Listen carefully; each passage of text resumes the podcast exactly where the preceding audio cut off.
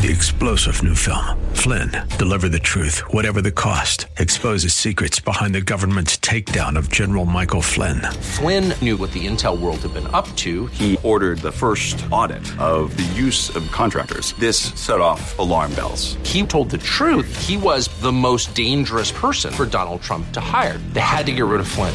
Flynn, deliver the truth, whatever the cost. Available now. Watch it today. Go to salemnow.com. Salemnow.com. 652 Portions of the following program may be pre recorded. The following program is sponsored by the National Prayer Chapel.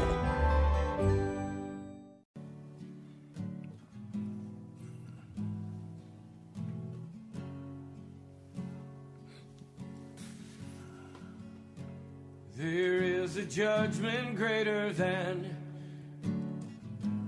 anything you've ever known. It won't be long. Your life will pass by as a vapor, and you will stand before the judgment seat of God. And every secret deed and thought, every wrinkle, every spot will be in view. Before the one who knows all things, the Lord of Lords and King of Kings, you know the one you never knew. While you have breath, you have a choice to make in life. Turn away from your sin and believe on the risen Christ. You can find peace in Him from the judgment that's to come.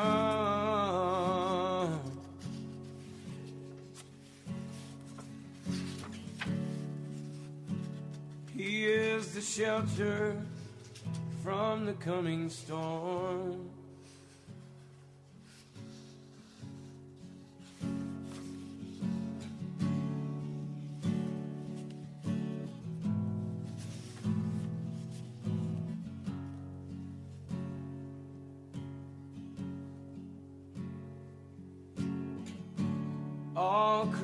Creation shakes at the mention of his name.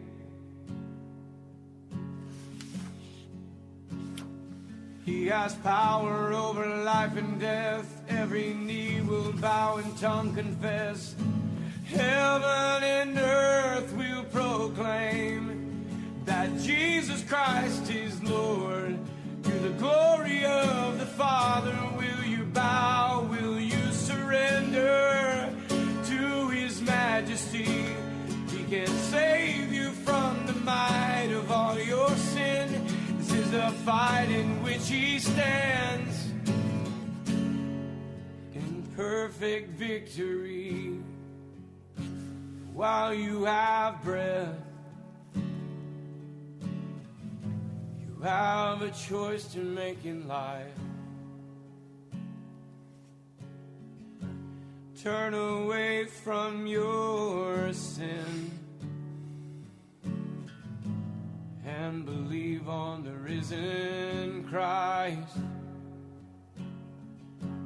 You can find peace in Him from the judgment that's to come.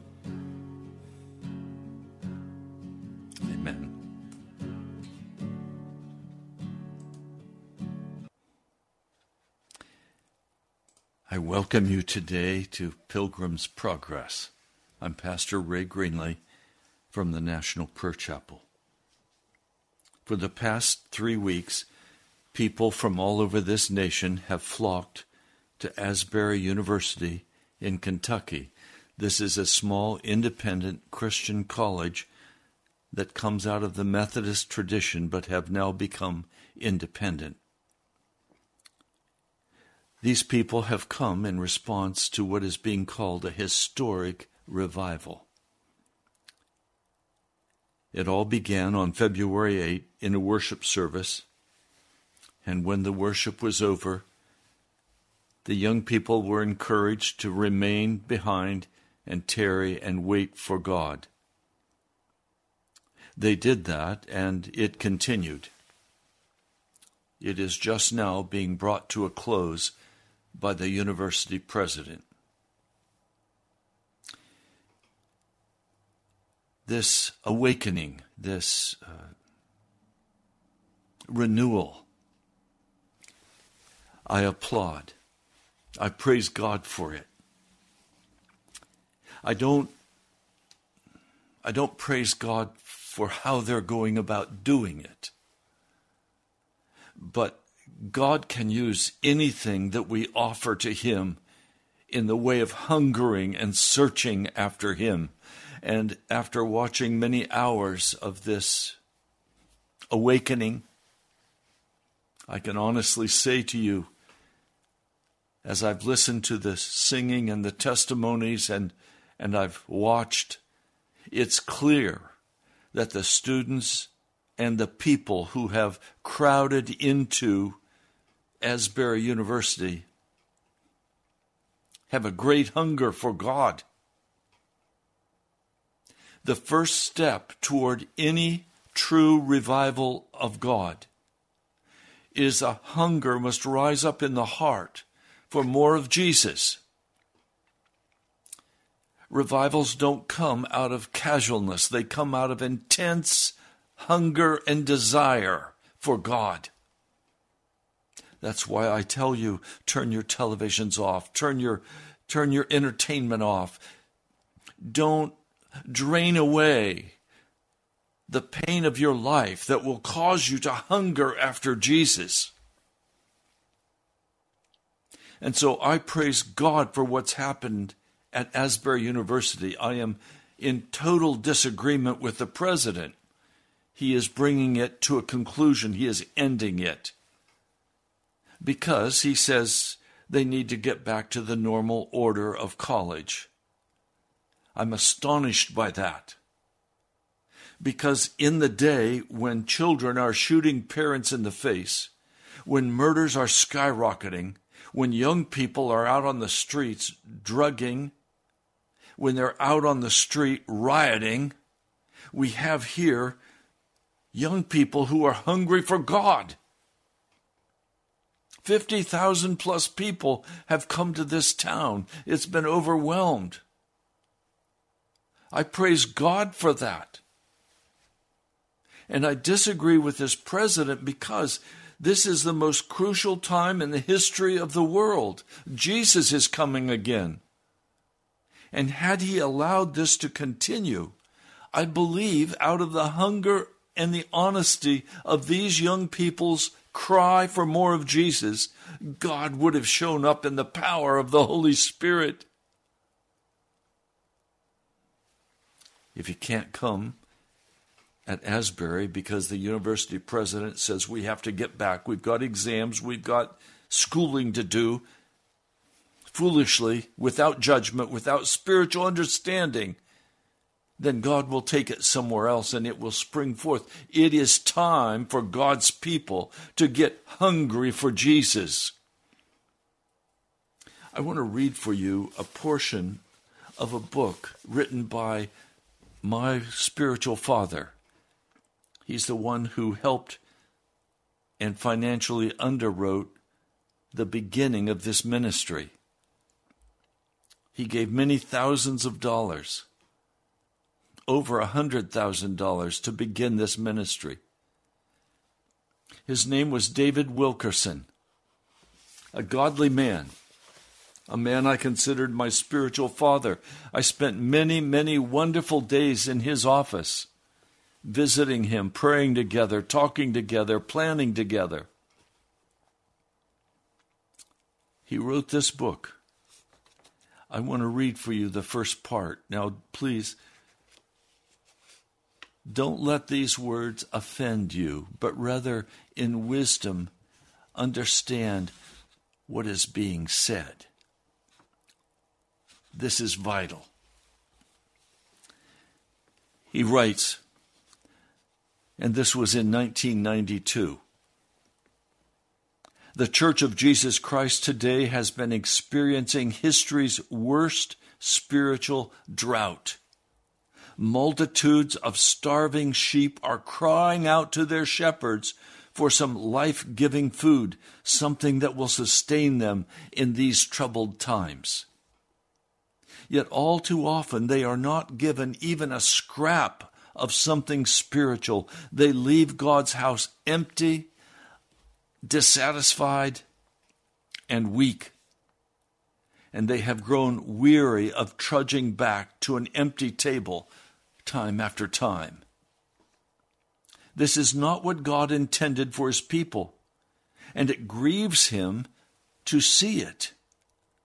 God has provided bread for the whole world, and the bread he offers is more than mere sustenance. It is food for life in the fullest measure, the abundant life Jesus spoke of. What is this bread of God that we hunger for so desperately?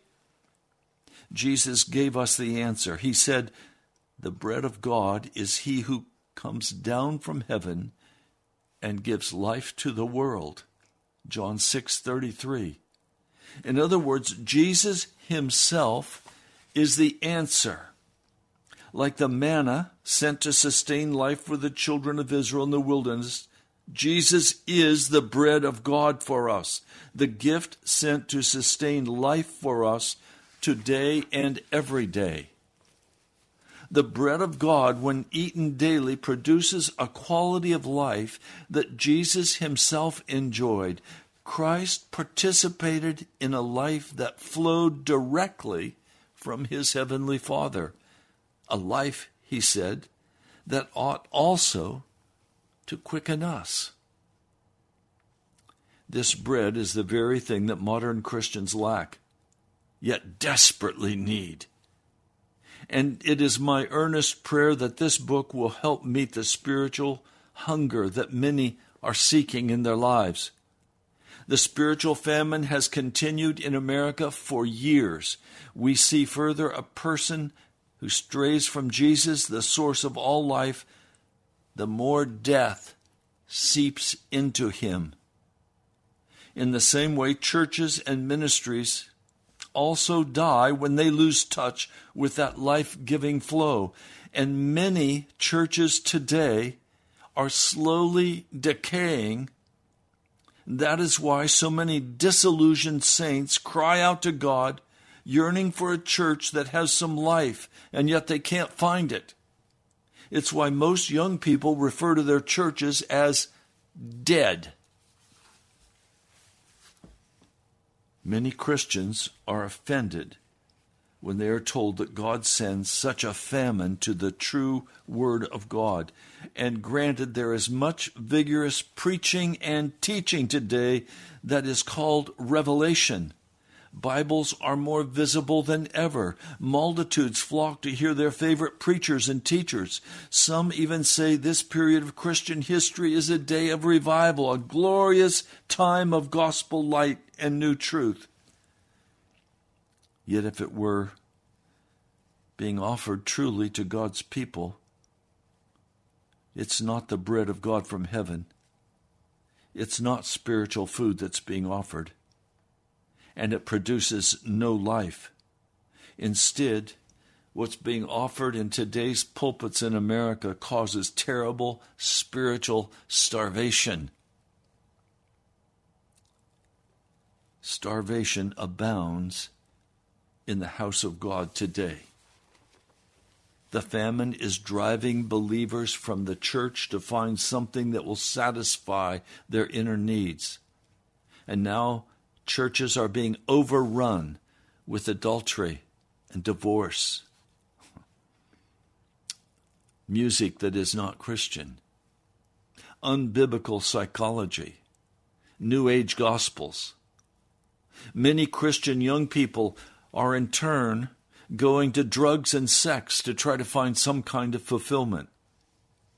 That is because much of what is heard from the pulpit today is a pleasurable pablum, baby food.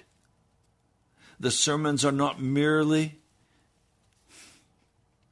they're not merely a presentation of the gospel. They don't present the gospel. They're not filled with meat and they're not hard to swallow. In fact, they're fun.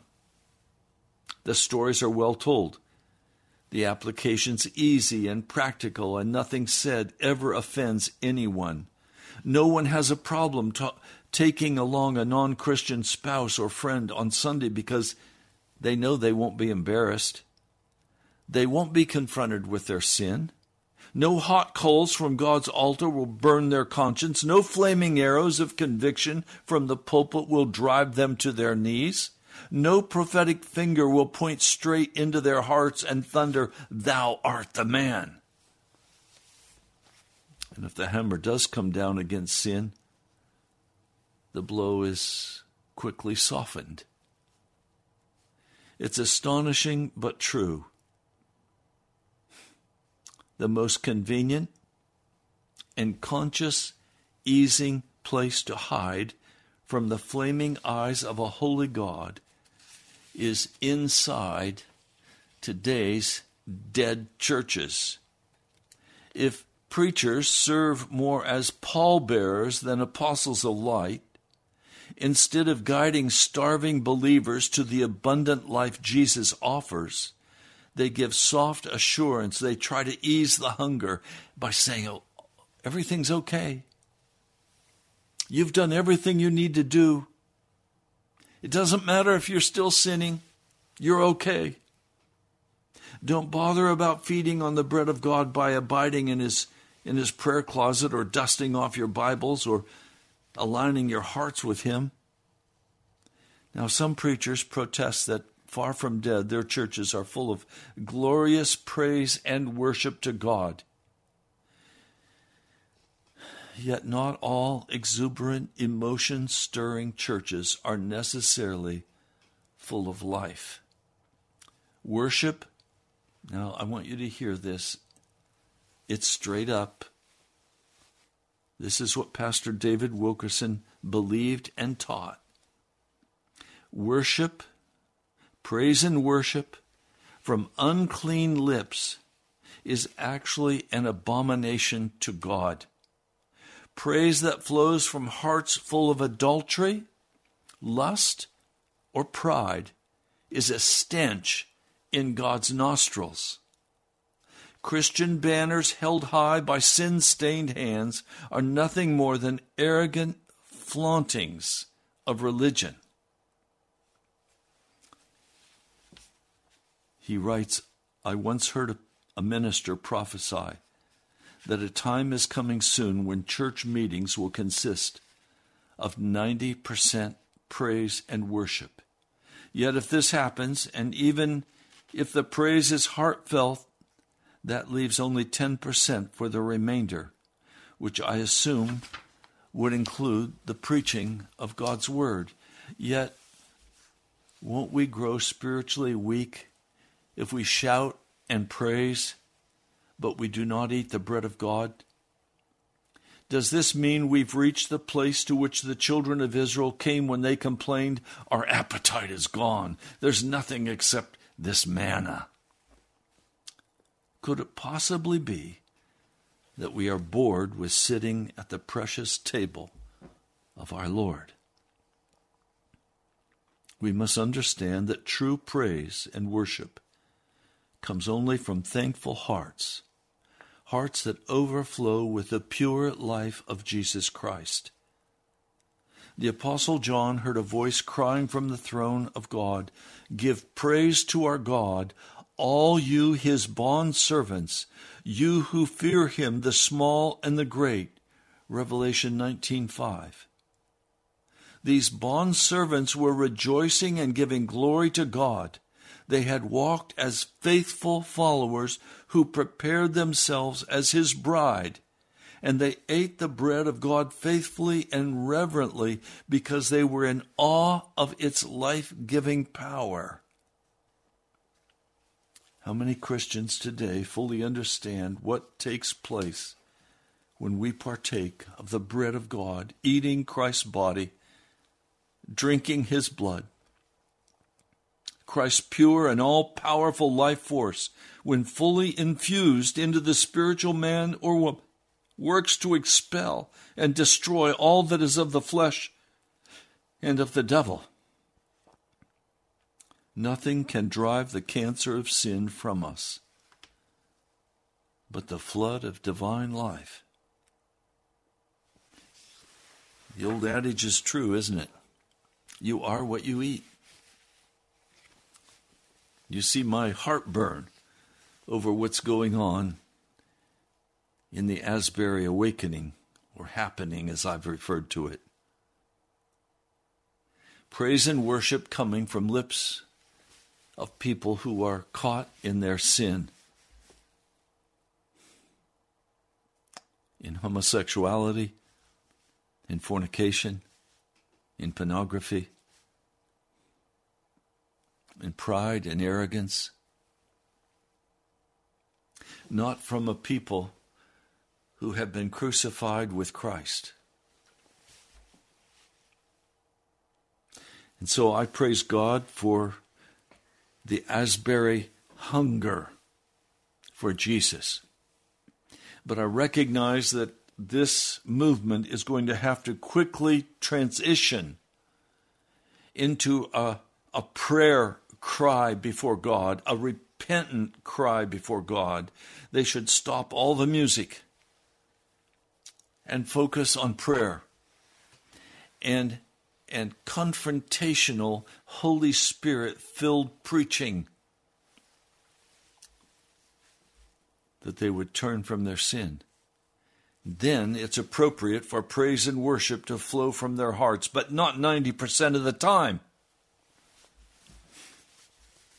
so i praise god for what's happened at the asbury university in kentucky but I also have heartburn for it because I know they're at that juncture where either they can make the transition, and now with the president shutting it down for the for the foolishness of saying we have to continue the orderly education of our students. No, they'll probably end up losing most of their students who will say, We thought this was a Christian university, and it's evident that it's a secular one with an overlay of what is called Christianity. But if these young people truly get a hold of Jesus, after this president has taken this action, he's going to lose his students. They're going to go somewhere else.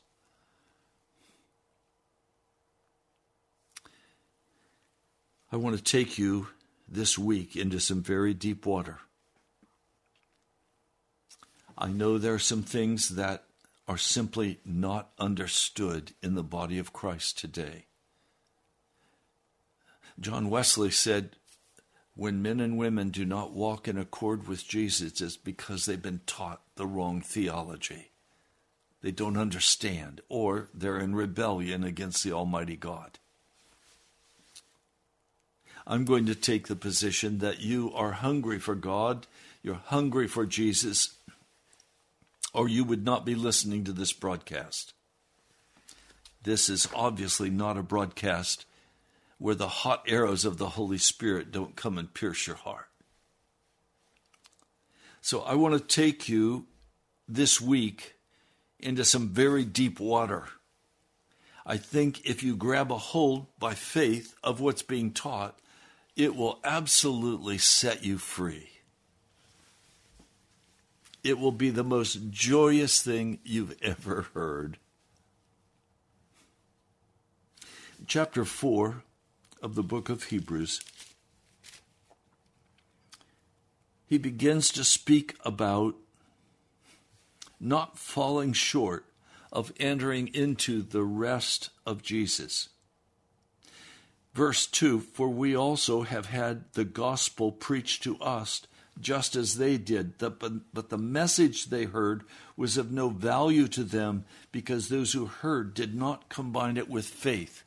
You're going to have to let faith given to you by Jesus rise up in your heart and grab a hold of the truth that I'm going to share with you straight from the scriptures.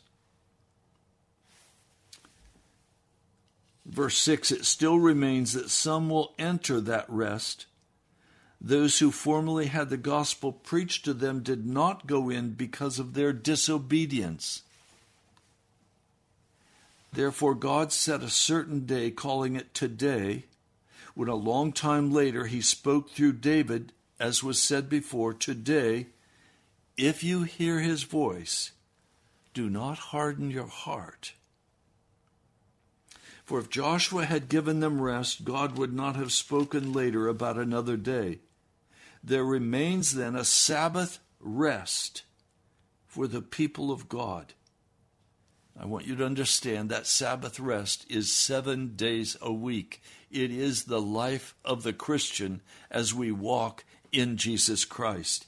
And we walk in Him, understanding what Jesus did for us at the cross, understanding what He's doing right now in the heavenly realm for us, and understanding that we cease from our own labor and our own work. The word rest in the Greek, as well as in the Hebrew, means to stop. To stop doing our own work. To cease. Now, the deeper meaning of the word rest is how should I say it? To lie down The deeper meaning is it's the bedroom of God, out of which we become one with Jesus. Verse 11, this is Hebrews 4:11.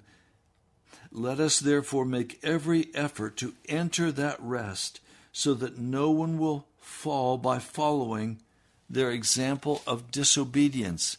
For the Word of God is living and active, sharper than any double edged sword. It penetrates even to dividing soul and spirit, joints and marrow. It judges the thoughts and attitudes of the heart. And nothing in all creation is hidden from God's sight. Everything is uncovered and laid bare before the eyes of Him to whom we must give account. So, to enter into that rest, you have to realize that God is going to examine your heart very carefully. Nothing is going to be hidden from Him. No motives, no feelings, no actions. You are going to be completely uncovered by Jesus Christ.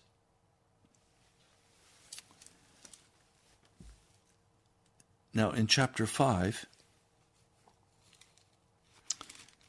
we find that Jesus, while he was on this earth, offered up prayers and petitions with loud cries and tears to the one who could save him from death. And he was heard because of his reverent submission. I'm giving you a heads up. If you begin to understand what I'm talking about and the glorious result of by faith receiving these things, you will end up on your face before God with loud cries and tears as you pray and confess and get right with Jesus. You will not be on your feet singing sweet songs of glory. That's for after you have been cleansed and made whole. The entrance into the kingdom of God is not praise and worship entrance into the kingdom of God is understanding what Jesus has done for you, and then by faith grasping that and beginning then to enter in and allow Jesus to cleanse you by his blood. It's not it's not by human work. But when you finish this, you will no longer walk in any known sin. You will be washed and made clean you will be transformed into the likeness of Jesus. Righteousness will flow in your life, and you will have no guilt. You will be conscious of no guilt. You will be utterly washed and made clean. Now, verse 11, we have much to say about this, but it's hard to explain because you're slow to learn. In fact, though, by this time you ought to be teachers, you need someone to teach you the elementary truths of God's Word all over again.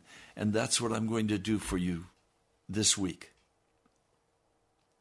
You need milk, not solid food, for anyone who lives on milk, being still an infant, is not acquainted with the teachings about righteousness. But solid food is for the mature, who by constant use have trained themselves to distinguish good from evil. That's what I want you to be able to do at the end of this week. So he says, let's leave the elementary teachings. Now, listen to what he considers to be elementary teachings. One, casting aside all of the Jewish rituals, the Jewish laws not laying again a foundation of repentance.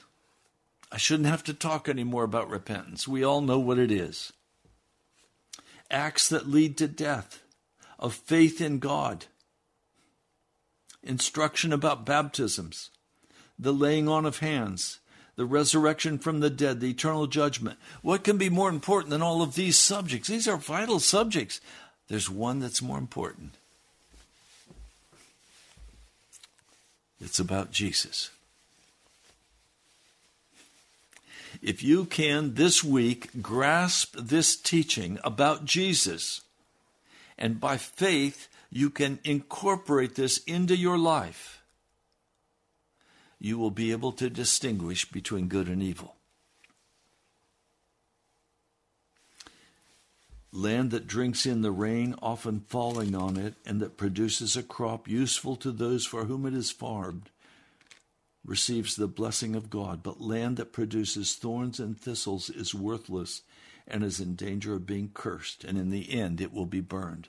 In other words, the man or the woman who goes and listens to the word, sings the songs of praise and worship, but does not produce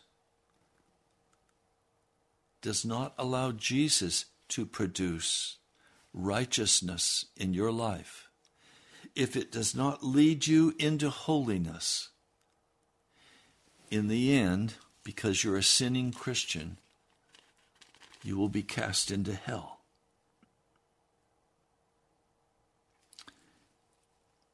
Now we're told, verse 17, this is Hebrews 6, verse 17 because God wanted to make the unchanging nature of his purpose very clear to the heirs of what was promised.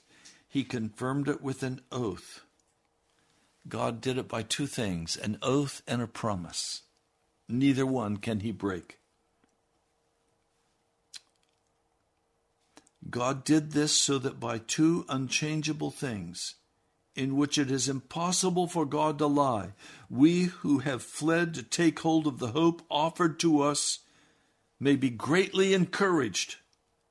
We have this hope as an anchor for the soul, firm and secure. It enters the inner sanctuary behind the curtain where Jesus, who went before us, has entered on our behalf. So, what I'm going to show you this week, and we'll begin in just a moment, it will allow you not to sing and praise and worship outside of the camp of God. It will allow you to enter into the camp of God, and it will allow you to enter into the very holy of holies as you are now accepted by Jesus and by the Father. And you may come with Jesus behind that curtain into the Holy of Holies. And he is your high priest.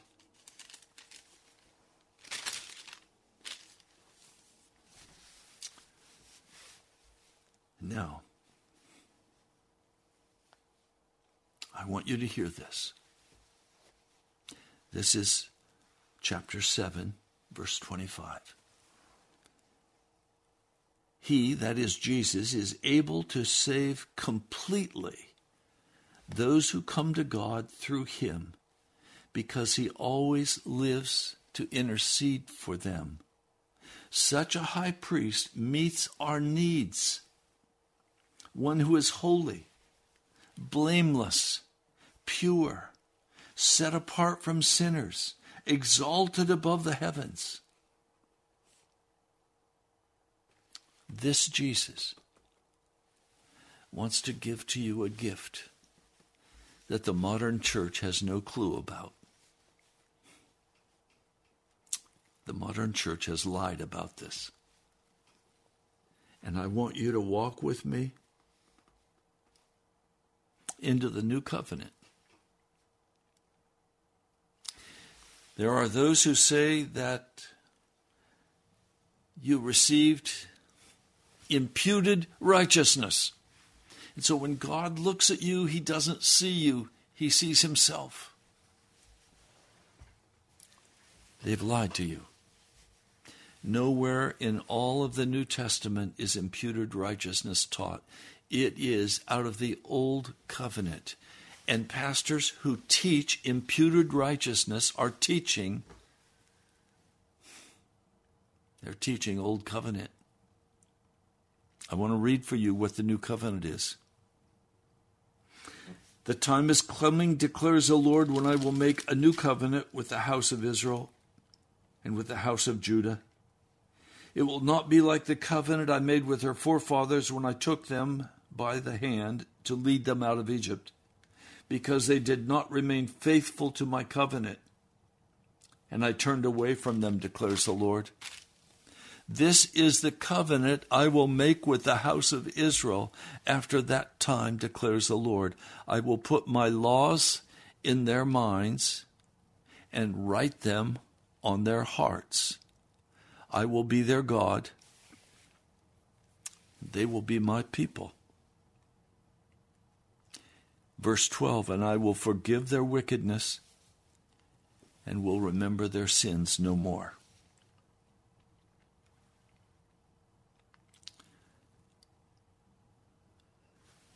Now, if you go with me, please, to the ninth chapter, I'm going to begin reading to you verse 7. But only the high priest entered the inner room, and that only once a year, and never without blood, which he offered for himself and for the sins the people had committed in ignorance the Holy Spirit, it was showing by this that the way into the most holy place had not yet been disclosed as long as the first tabernacle was still standing. This is an illustration for the present time, indicating that the gifts and sacrifices being offered were not able to clear the conscience of the worshiper. Verse 11 When Christ came as high priest of the good things that are already here, he went through the greater and more perfect tabernacle that is not man made, that is to say, not a part of this creation. He did not enter by means of the blood of goats and calves, but he entered the most holy place once and for all by his own blood, having obtained eternal redemption.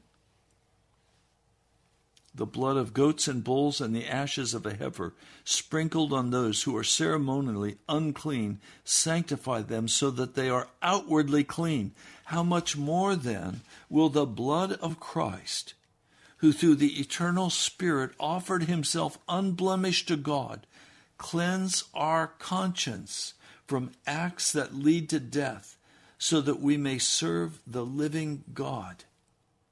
For this reason, Christ is the mediator of a new covenant, that those who are called may receive the promised eternal inheritance, now that he has died as a ransom to set them free from the sins committed under the first covenant. Now, I want you to begin to just get a hold of all of this.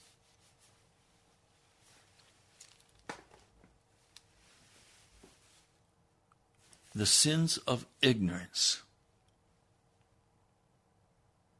I'm told by many pastors today that the sins of ignorance and the deliberate sins that they are all declared righteous before God. The blood of bulls and goats in the Old Covenant caused a man to be declared righteous. Not made righteous, declared righteous. Now, the gospel of Jesus Christ comes, and the blood of Jesus Christ is not like the blood of bulls and goats. Listen. The law is only a shadow. This is Hebrews, the 10th chapter, verse 1.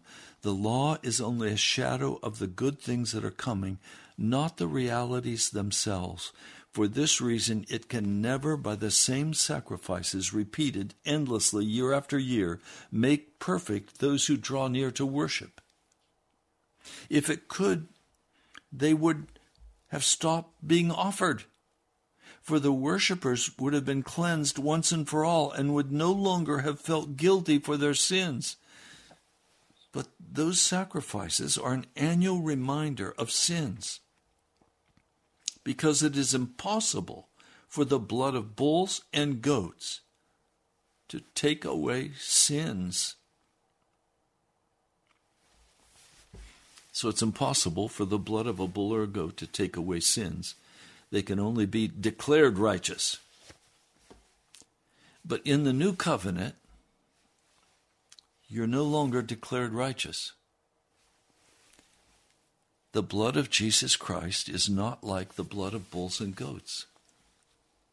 It now comes with the power to totally cleanse you of sins of ignorance and sins of intentionality.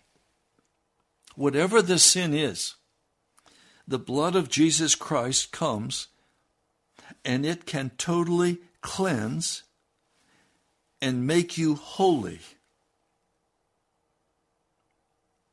through the sacrifice of the body of Jesus Christ.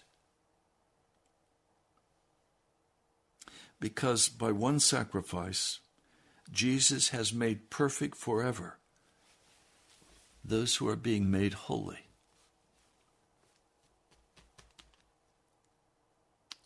This is important. You can be made holy. You can be sanctified. You can have everything changed in your life.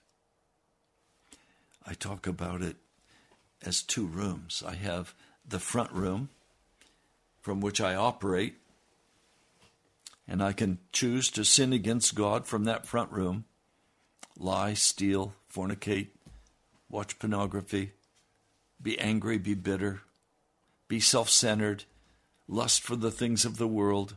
That front room has to be cleansed the blood of Jesus comes and cleanses it as we confess our sins, we repent of those sins, we turn from them, we change our mind about them. The blood of Jesus comes and cleanses that room. Now, what about the back room? It's dark. I don't know what's in there. I just know I feel guilty. I feel like there's there's something back there that keeps biting me. Well, the blood of Jesus also cleanses that room and fills it with his glorious light. So that my front room and my back room are totally cleansed and renovated and made righteous by the precious blood of Jesus Christ. Now, this is where I have to exercise my faith and say, yes, the blood of Jesus can cleanse a man and set him free and make him righteous. I believe that. I believe that Jesus has the power and is willing and eager to totally cleanse me, conscious and unconscious, of all sin that's in my life. He has the power. His blood is not like the blood of bulls and goats, chapter 10 of Hebrews, verse 4, because it's impossible for the blood of bulls and goats to take away sins. Jesus came to destroy the works of the devil and to take away our sin.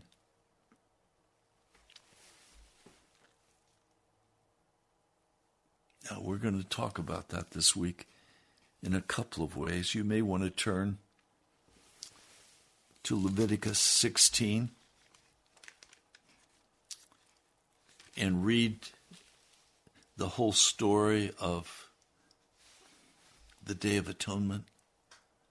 There were two goats. There was the Lord's goat, and there was Azazel, who was taken out into the wilderness to die. These are both speaking about the cleansing work that Jesus Christ does in the heart of a believer the conscious and the unconscious, the intentional and the unintentional. I also urge you to go back in the book of Exodus and read carefully the steps that a priest made as he came to the tabernacle. The altar burnt offering, the laver, entering into the holy, the table of showbread on the right, the candelabra on the left, the altar of incense in front of the tent, in front of the the uh, curtain, and then behind the curtain, the Ark of the Covenant. We're going to walk through that, and I'm going to share with you how it illustrates for us how we come to Jesus, what the steps are in coming into faith and being totally cleansed by the blood of Jesus. And then we're going to go on in chapter 10.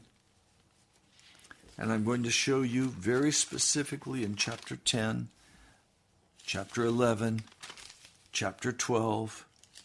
I'm going to show you exactly what the writer of Hebrews tells us we must do as we journey toward Jesus and as our faith is given to us and rises up in power to believe that the blood of Jesus can cleanse you from all sin, that you can be made whole.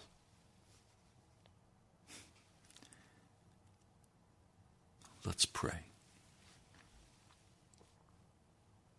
The most glorious news I know, Jesus, is that you are the bread of life. And I am hungry. My heart is hungry for you, Jesus. Lord, I thank you for what's happened at this small college, Asbury College in Kentucky. I thank you, Lord, that, that young people and older people have come because they're hungry for you, Jesus. I ask, Lord, if you would transition them quickly out of their praise and worship, which is an abomination before you if they're walking in sin I ask that you would transition them out of that, that you would send forth your Holy Spirit in mighty power, and that you would bring them into that place of righteousness. I pray, Lord, that you will send teachers to them who will open for them the way of salvation, not the lies of our modern culture and our easy believism. Lord, I pray that you will open the door for true revival to begin to happen in Kentucky and across this nation. Lord, I ask that you would send forth your Holy Spirit in great power. And we will praise you, Jesus, and thank you and honor your name. And today I pray for every person who's listened to this broadcast that it will be a message that they will begin to grab a hold of. Lord, I've spoken it in the simplest way I know to address it. I ask, Lord, that as we continue this week, opening these scriptures and explaining that even the small child could grab a hold of it and know that he has been washed and made clean by your blood, transformed into your likeness, no longer walking in any known rebellion or sin against you, but walking clean by your precious blood. Jesus, I thank you. I pray your blessing on every family. I pray for the healing power to go forth from your Holy Spirit, physically, spiritually, mentally. Lord, would you, would you bring people into the glorious revival of your Son, Jesus Christ? That, Lord, men and women would know the difference. Would you give them the courage to grab by faith that they can walk without sin in this wicked world and be made whole. Lord, you're looking for a people who don't have spot or wrinkle, without blemish. You're looking for a holy people who will come and stand before you and find your acceptance. Lord, I pray today that you will take away our laziness and the wickedness of our hearts as we seek to satisfy ourselves on the on the husks of Sodom and Gomorrah. Lord, please come and touch our hearts, clear our minds. Don't let the devil cause us to not understand these things, but cause us to, to know and by faith to grab a hold of it that we could walk with you, Jesus. Lord, thank you. I bless your holy name today. And I pray in your name. Amen. Well, you've been listening to National Prayer Chapel Pilgrim's Progress. I'm Pastor Ray. Please, if the Holy Spirit is prompting you to give, would you do so? We've come to the end of the month. We need to cover the cost of this month's radio you can write to me at National Prayer Chapel, Post Office Box 2346, Woodbridge, Virginia 22195. Again, our address is Pastor Ray Greenley, National Prayer Chapel, Post Office Box 2346, Woodbridge, Virginia 22195. And Mike, thank you. I just saw your offering came in. I I very much appreciate that. Um, I also invite any of you to go to our webpage, nationalprayerchapel.com. There you'll find YouTube videos that will be very helpful for you in your walk with Jesus. You can also give online, nationalprayerchapel.com. Well, we're out of time for today's broadcast. I love you. I thank you for listening. I ask, would you share it with someone and would you subscribe to our channel so that Google will put it out even further than they do now? God bless you. I'll talk to you soon.